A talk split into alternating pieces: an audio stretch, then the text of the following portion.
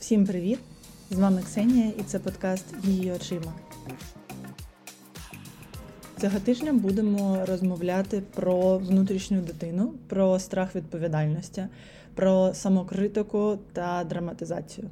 Така величенька, здається, ще тема, але насправді вона включає в себе дуже пов'язані між собою речі, речі актуальні, речі, які не лише для жінок, а й для чоловіків мають сенс. Але, звісно, розглянемо спершу з точки зору того, як це проживають жінки, тому що. Насправді страх відповідальності більш притаманний саме нам. І страх відповідальності це одна з головних причин, чому більшість жінок все ж таки бояться влаштовувати власний бізнес, але коли влаштовують, можуть стикатися з труднощами, неприємностями і великою дуже тривожністю через те, що бояться брати на себе повністю відповідальність за своє життя. Тож, давайте почнемо, як воно взагалі так трапилось, що тема відповідальності це тема стала жіночою, а не чоловічою, тому що дуже часто кажуть, що так, ну ти маєш бути сильним, ти маєш бути відповідальним, нести відповідальність за, за нашу родину, за мене, за себе, за дітей, за всіх. А я маю бути там, типу, доброю і красивою. Але насправді це трошечки не так працює. Почнемо з того, що жінка, коли вона народжується, зростає в родині, як до неї ставляться. До неї ставляться, що їй кажуть, що ти там квіточка, найгарніша бубочка, ти там, типу, найкласніша така малишка, і ти взагалі можеш там робити в житті все, що хочеш, тому що в тебе завжди будуть батьки, вони тебе будуть підтримувати, любити, в тебе є татко, татко тебе захищає. Ну, коротше, ти така собі квіточка життя. І як е, квіточка життя, ти що робиш? Ти мрієш, ти там влаштовуєш якісь кумедні проєкти, ви там з подружками щось собі надумуєте, придумуєте, тому що мрійливість, котра насправді потім може виливатися в драматизацію подій, вона також притаманна дуже сильно через те, що з дитинства ти починаєш уявляти себе, от ти повністю вільна. Ти не несеш жодної відповідальності. Максимум відповідальності це типу відповідальність за те, щоб там дійти до школи, там відсидіти уроки, типу отримати нормальні оцінки і прийти додому. Типу, без сорому і без страху за завтрашній день через те, що ти там щось накосячив, поки поки йшов назад або сидів на уроках. Ну і так само потім це переростає вже в доросле життя, коли ти там йдеш на роботу, працюєш, заробляєш кошти, але все одно підсвідомо ти розумієш розумієш, що. Ну, типу, якщо що, ти на когось покладешся. І насправді ця думка, типу, якщо що, ти на когось покладешся, вона трошки зашита глибше. Вона зашита в нашому усвідомленні взагалі реальності, тому що жінка як людина, яка народжує іншу людину і створює нове життя, скажімо так, вона на біологічному рівні має розуміти, що їй є на кого покластися, тому що коли жінка вагітна, вона частково обмежена, скажімо так, з обмеженими частково рухами і активністю стає людиною на певний проміжок часу. Можливо, не спочатку, але там наприкінці вже терміну і після пологів жінка трошечки потребує допомоги, потребує сильно підтримки. І через це бажання природнє на когось покластися, воно в жінок сильніше, ніж в чоловіків. Якщо, наприклад, чоловіки вони більш про з точки зору гормонів і з точки зору біології, вони більш про конкуренцію, вони більш про змагання. Хто сильніший, хто більш успішний, хто сміливіший, е, хто більш здоровий, е, хто там просто більше. Жінки це інше. Жінка це насамперед про здоров'я, про турботу, про те, щоб бути ніжною, про те, щоб бути розумною, освіченою, про те, щоб надавати енергію, надавати життя і тримати баланс. Тому що, щоб створити нову класну людинку, потрібно самої е, про себе дбати дуже сильно. І насправді це більша відповідальність ніж ми очікуємо, набагато більше. Більш того, коли жінка, в якої скачуть гормони в чотири рази активніше, ніж в чоловіків, яка які притаманні стреси внутрішня напруга, тривожність більше, ніж чоловікам, починає йти у власний бізнес, наприклад, чи у роботу, чи дбати про себе сама вона також не усвідомлює весь рівень відповідальності, який несеться, тому що ну, біологічно вона притаманна їй ідея про те, що на когось покластися, хтось допоможе, там хтось типу, буде про мене дбати. І дуже складно в певний момент взяти себе в руки і сказати, що ні. це моє життя, і я сама за нього відповідаю. До речі, саме через бажання перекласти відповідальність жінки дуже сильно люблять ці всі ворожки, тарологи, астрологи, нумерологи, наші кращі друзі. Тому що коли ми розуміємо, що, ну, от, наприклад, ми зробили певну там дурницю там посварилися з кимось, і реально там самі неправі, або там посварилися, щось там зробили крінжове, сам, самі неправі. Що ми робимо? Ми йдемо до якогось порадника, кармолог ще може бути, там різні люди, психолог. Ну, психолог це таке, психолог це вже більше до реальності. Психолог здатен привести тебе до тями і сказати, що ні, ти типу сам не правий, а всі інші це трошки інша історія. Ну і коротше, ти до них ідеш, і вони тобі кажуть, ну нічого все буде нормально, ти ж супер класна буба, все в тебе буде класно, в тебе там на долі написано, що ти там будеш щаслива, успішна, і все буде клас. І ти виходиш і думаєш, ну все, типу, там гадалка сказала, що все буде клас, тому типу, я переживати не буду. Ти перекладаєш відповідальність, перекладаєш на кого завгодно. Якщо буває ще така історія, там в тебе нічого не виходить, ти постійно на стресах, в тебе там все валиться з рук, тобі ще можуть сказати, якщо там ти ходиш до якоїсь там подружки за 100 гривень сеанс, вона тобі скаже, все, це типу порча, давай знімати порчу. І жінки таке люблять, як би це кумедно не було, тому що їм важливо перекласти на когось відповідальність і сказати, що ні, це не я не правий, це не в мене там лінощі і небажання працювати, це не в мене нічого не виходить. Це мені там наворожили, щось мені наврочили, щось там відбулося, ретроградний Меркурій, ретроградна Венера, і проблема, типу, в зірках, проблема не в мені. Ні, насправді окей, типу, я можу сказати, як людина, яка любить там духовні всякі практики, і цвяхи, і йогу, і насправді там і руни, і всю таку штуку, що ну, воно класно працює для того, щоб знижувати тривожність. Тому що коли буває таке, що там все погано, і ти думаєш, все капець. Ти дивишся дійсно розумієш, що ні, все буде окей, і ти заспокоїшся, і ти просто продовжуєш робити свою справу. Але тут важливо розуміти, що це має бути як фан і як додаткова, скажімо так, причина сказати собі, що все буде добре, не хвилюйся. Це не має бути повне перекладення відповідальності, тому що я дійсно знаю людей, котрі в роботі завжди йшли до всяких тарологів. Вони їм казали, що ні, типу, тут в тебе не виходить, тому що зараз отак, от зараз період не підхід, не там треба це робити наступного місяця. Зараз машину не купляй, купляй через півроку. І вони їх слухались. І я можу вам що сказати, що в роботі, як людина, яка бізнесом займається вже 6 років, в роботі це ніколи і ніколи і ніколи не буває гарною ідеєю слухати когось крім себе, особливо людей, котрі не працюють в бізнесі, навіть якщо вони працюють в бізнесі, кожен бізнес різний, і так як ви свій, ніхто того не знає. Якщо, наприклад, ви ще там йдете по всяких там жіночих штучках, це одне. А якщо ви йдете порадитися стосовно вашого майна, роботи, фінансів. Це взагалі інша історія. Максимум, який ви можете допускати, це щоб вам типу говорили, що ні, все буде ок, ти типу без грошей там під парканом не залишишся. Все це класно. Далі. Всі рішення мають прийматися самостійно. Бо якщо ви починаєте перекладати відповідальність ще й за роботу, то це взагалі вже double kill трапляється, і радше за все робота перекладе відповідальність за те, що в неї не вдалося, на когось іншого. Тому що насправді перекладання відповідальності має мати межу. Тож, от що трапляється. Через це жінки вони люблять ходити до всяких таких порадників, і коли ми починаємо будувати власну родину, коли ми виходимо з гніздечка, де там про нас завжди дбають, захищають, ми починаємо шукати людину, яка теж буде про нас дбати буде нас захищати. Причому завдяки масовій культурі, котра продуцює такий образ жінки принцеса. Дісней дуже класно зробив свою справу, і насправді я, як фанат мультиків від Дісней, можу сказати, що це дійсно закріпляється дуже сильно в свідомості. Той образ принцеси, котру потрібно захищати, вона сама нічого там розібратися не може, вона тільки там добра, всім допомагає, і все, і супер. Ну, класно, якщо там типу сміливо, розумно. Якщо ні, там ну нічого. На це масова культура також мультик вже вигадала. І коли в нас закріпляється такий образ, ми починаємо шукати людину, яка буде про нас дбати і захищати. І коли ми знаходимо таку добру душу, котра ще не підозрює, що на неї чекає. Ми починаємо поступово перекладати відповідальність. І трапляється так, що певного чину потім жінки сидять і кажуть, я втратила себе, як так трапилось, як я могла взагалі себе втратити, типу, що я зробила не так. А насправді не так те, що в якийсь момент ми починаємо думати, що от все, тепер типу, про мене дбає інша людина, можна розслабитись.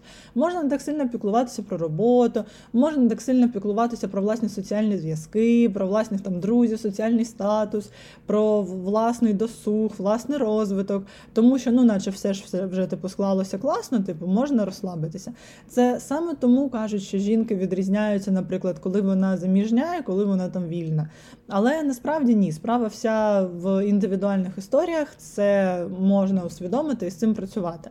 Не перекладати відповідальність важливо і дуже грає таку величезну роль в нашому житті і нашому розвитку, тому що коли ми не перекладаємо відповідальність, ми залишаємося актуальною особистістю, яка цікава іншим людям. Коли ми не перекладаємо відповідальність за наше життя, а кажемо, що так, це моє життя, я несу за нього відповідальність. Більш того, я несу відповідальність за кожен свій вибір в своєму житті, тому що потім в мене будуть діти, в моїх дітей також будуть діти.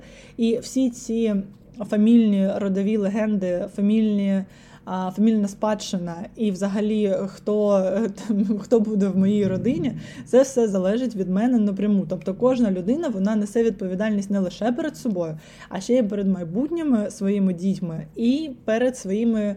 Пращурами певною мірою, котрі також е, мусять е, дивитися, взагалі, що відбувається з їхнім родом, усвідомлюючи такий факт, усвідомлюючи те, що от поставити собі на місце такої своєї бабусі, наприклад і спитати там, ну що ти робила, як ти жила. Не хочеться давати відповідь, за яку буде соромно. Тому жінка має нести на собі відповідальність, тому що насправді, якщо двоє людей існують і вони існують разом, набагато легше і приємніше це робити, коли кожна людина відповідає сама за себе. Тому я дуже не люблю ідеї з спільними там бюджетами, ідеї з якимось там, коли я я працюю разом з тобою, вся ця ідея. Тому що це це дуже зручно, це дуже привабливо, але насправді це настільки розслабляє і розслабляє насамперед жінку, тому що чоловіків їх з дитинства привчають, що типу ти несеш відповідальність, ти маєш бути сильним, ти маєш бути чоловіком. Все, вони це знають на раз-два. Вони це знають так само, як ми знаємо, як накрасити брові. І це трапляється просто так, що коли жінки жінці дають зелене світло, вона просто починає спочатку одну лапку, потім другу лапку, і, врешті-решт, ти не помічаєш, як в тебе на плечах сидить твоя кохана і каже, що все, типу, тепер ти несеш мене, а я несу валізи. Тому нести відповідальність за себе важливо, але тут включається момент самокритики і певною мірою драматизму. Драматизм також притаманний, притаманний всім, тому що він залежить насправді від рівня тривожності, він залежить від рівня того, наскільки нам важливо соціальне а, одобріння, наскільки нам важливо, щоб ми подобалися іншим людям, а, наскільки нам вистачало чи не вистачало уваги в нашому дитинстві, а наскільки ми взагалі є людьми, котрі формуються через певненість собі чи через соціальний апрув. І от драматизм він притаманний часто також жінкам, також через е, медіакультуру. Медіакультура дуже потужна штука. Коли ти зростаєш все дитинство, дивлячись там фільми, мультики, де там, наприклад, середні середні віки, жінка там щось трапилося, вона там падає в обморок, починає плакати, картинно чи щось. Насправді можу вам сказати, що я колись е, ходила на кунг-фу, коли я ходила на кунг-фу, е, певною мірою мені стало цікаво, які взагалі існували правила поведінки для азійських, ну китайських жінок, жінок е, ще десь у там 15 добу. І що мені розповідали? Тобто мені розповідали ці правила поведінки. Це були правила поведінки, вони були єдині насправді для і кьосен, котрі потім стали гейшами в Японії, і для е, китайських жіночок. І от одне з правил було те, що ти за ти завжди якби маєш типу підкреслювати власні емоції. І ти завжди маєш бути такою, типу там несподівано ніжною квіточкою з дуже тендітним світосприйняттям. Тобто, якщо там, наприклад, там впала бомба, і ти там не впала в обморок, то це типу не окей було б. А якщо ти там заплакала і почала битися в істерики, це типу окей, типу жінка на мільйон. Насправді в сьогоденності це не працює, тому що ми стикаємося з купою стресів і викликів, які потрібно долати і мати нормальну нервову систему. Ми розуміємо, що таке нервова система, що таке ментальне здоров'я, як її е, підтримувати, покріплювати. І саме тому вже битися в істериці не модно, дякувати Богу. Але е, драматизм він залишається на якомусь побутовому рівні може прослідковуватися, наприклад, під час там сварок чи під час якихось там складних моментів в житті, коли ми починаємо себе жаліти. І оця звичка жаліти себе, вона може йти від е, родового сценарію, коли там бачили це на власному прикладі і повторюємо цю модель поведінки. Чи вона може йти знову ж таки від медіакультури? Тому що, якщо ми подумаємо, то драма вона в основі всього немає майже ну дуже мало, можливо, пісень і фільмів, і вони може з'являються так останнім чином, чи фільми досі ні, а от пісні може так. Про те, що людина от просто щаслива, в неї все класно.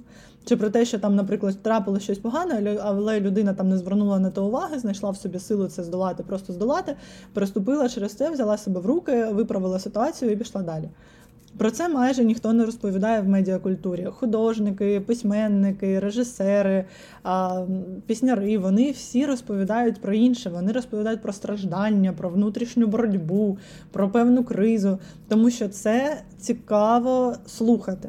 На це цікаво дивитися. Якщо в нас немає гострого моменту, якщо немає кульмінації, драматичною такою, то це пересічній людині не цікаво, тому що людина від медіакультури очікує те, що вона переживе певні емоції, тому що вона проживе певні емоції за рахунок певного персонажу і щось там усвідомить для себе відкриє, чи, можливо, там в собі щось відкриє. Це і має коротше допомогти поліпшити власне самопочуття.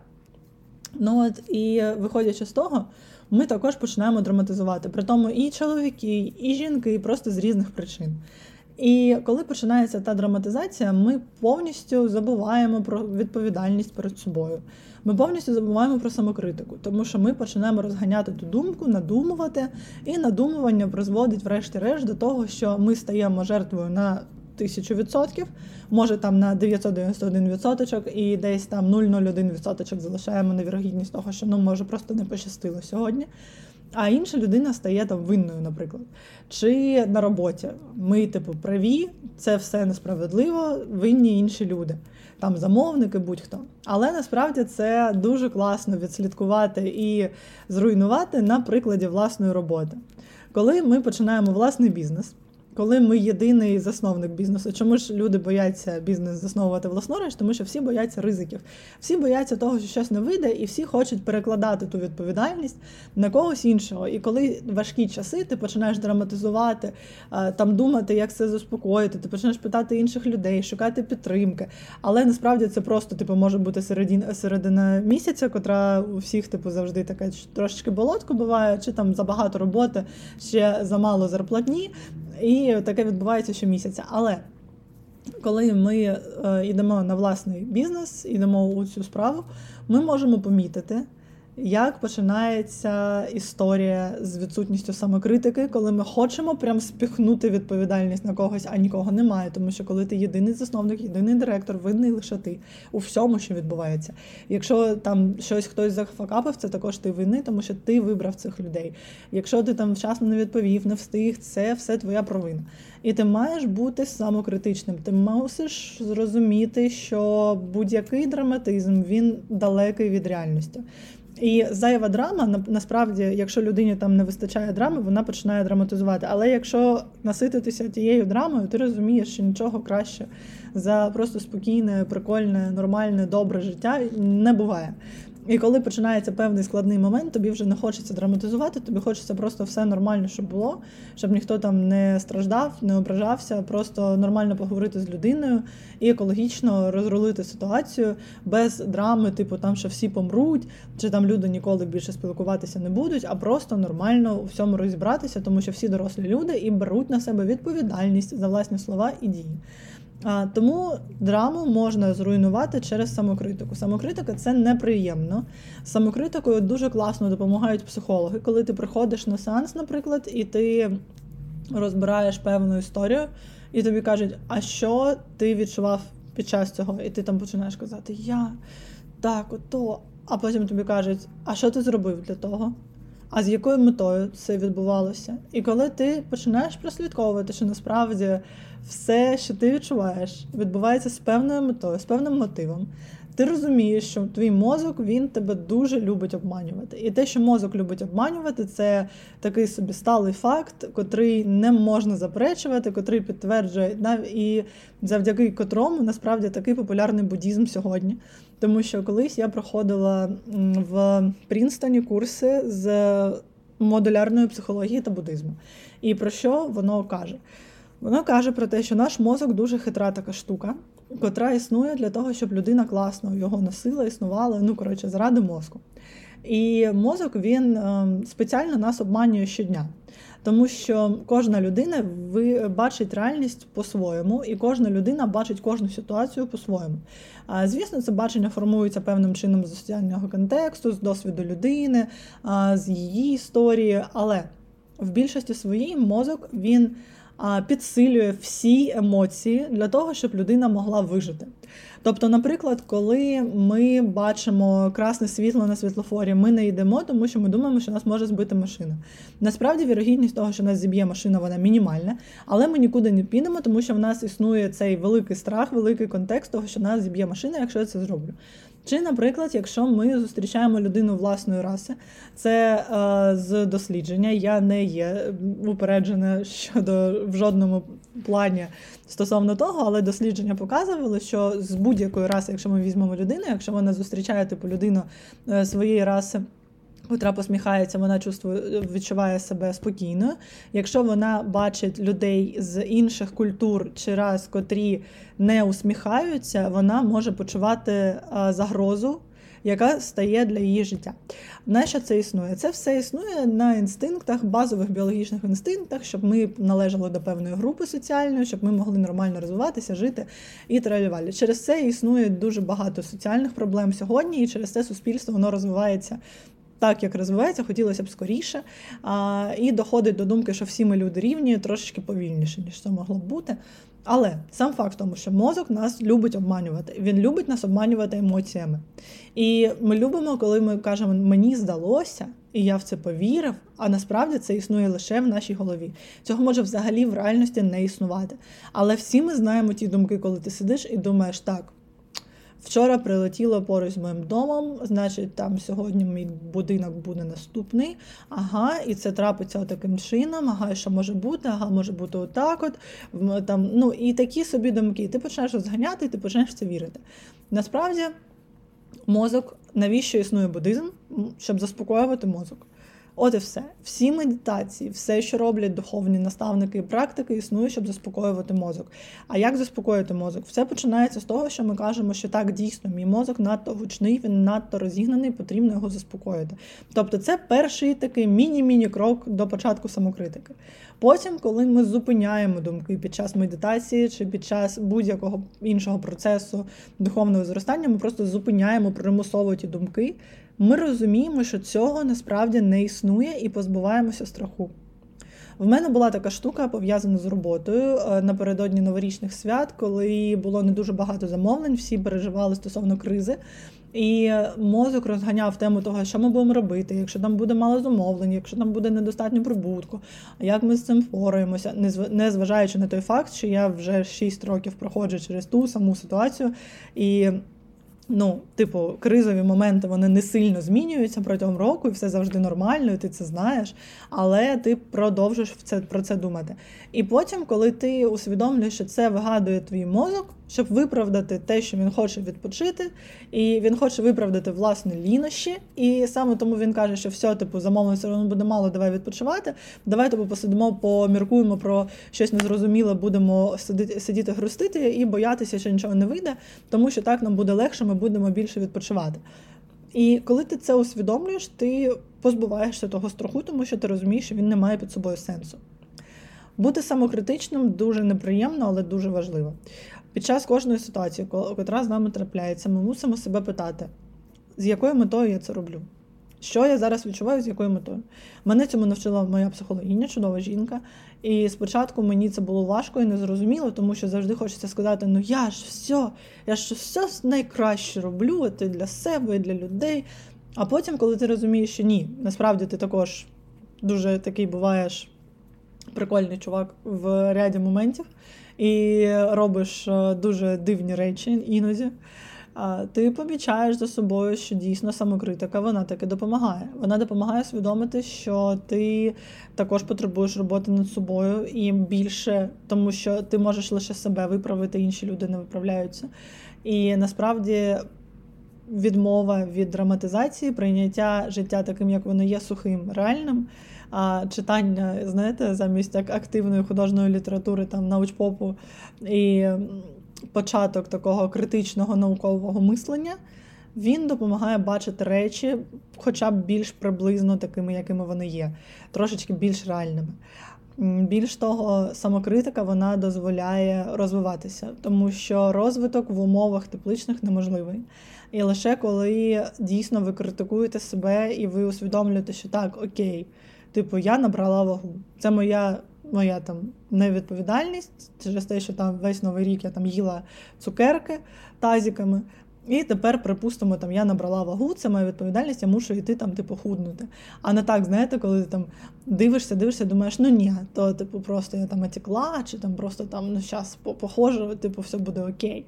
А жінки таке люблять, але насправді відповідальність потрібно нести за себе самій, тому що всі люди проживають власне складне життя і складні історії, і ти ніколи не знаєш, з чим бореться інша людина і що вона проживає щодня, що вона носить всередині.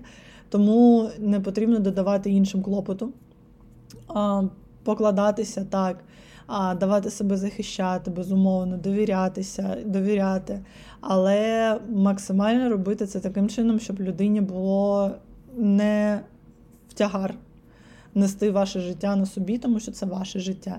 І ви відповідаєте за нього, і, врешті-решт, ви самі це те, що є з вами завжди, і це потрібно усвідомлювати і ставитися до того шановно. От такий в нас сьогодні подкаст вийшов. Я раджу всім трошечки провести таку практику самокритики, подивитися на те, що ви робите, як ви це робите, з якою метою ви це робите, побути щирим з собою, поговорити щиро зі своїми негативними думками, зі своїми поганими сторонами, прийняти власні погані сторони і звички і зрозуміти, як ви можете ставати кращою людиною, зрозуміти, як приймати краще критику, адекватно до неї ставитися, зупиняти власний мозок, розслаблятися і повністю приймати на себе відповідальність за все, що ви робите. От, Ми почуємося з вами вже наступного тижня. Я вам бажаю класного дня. До зустрічі!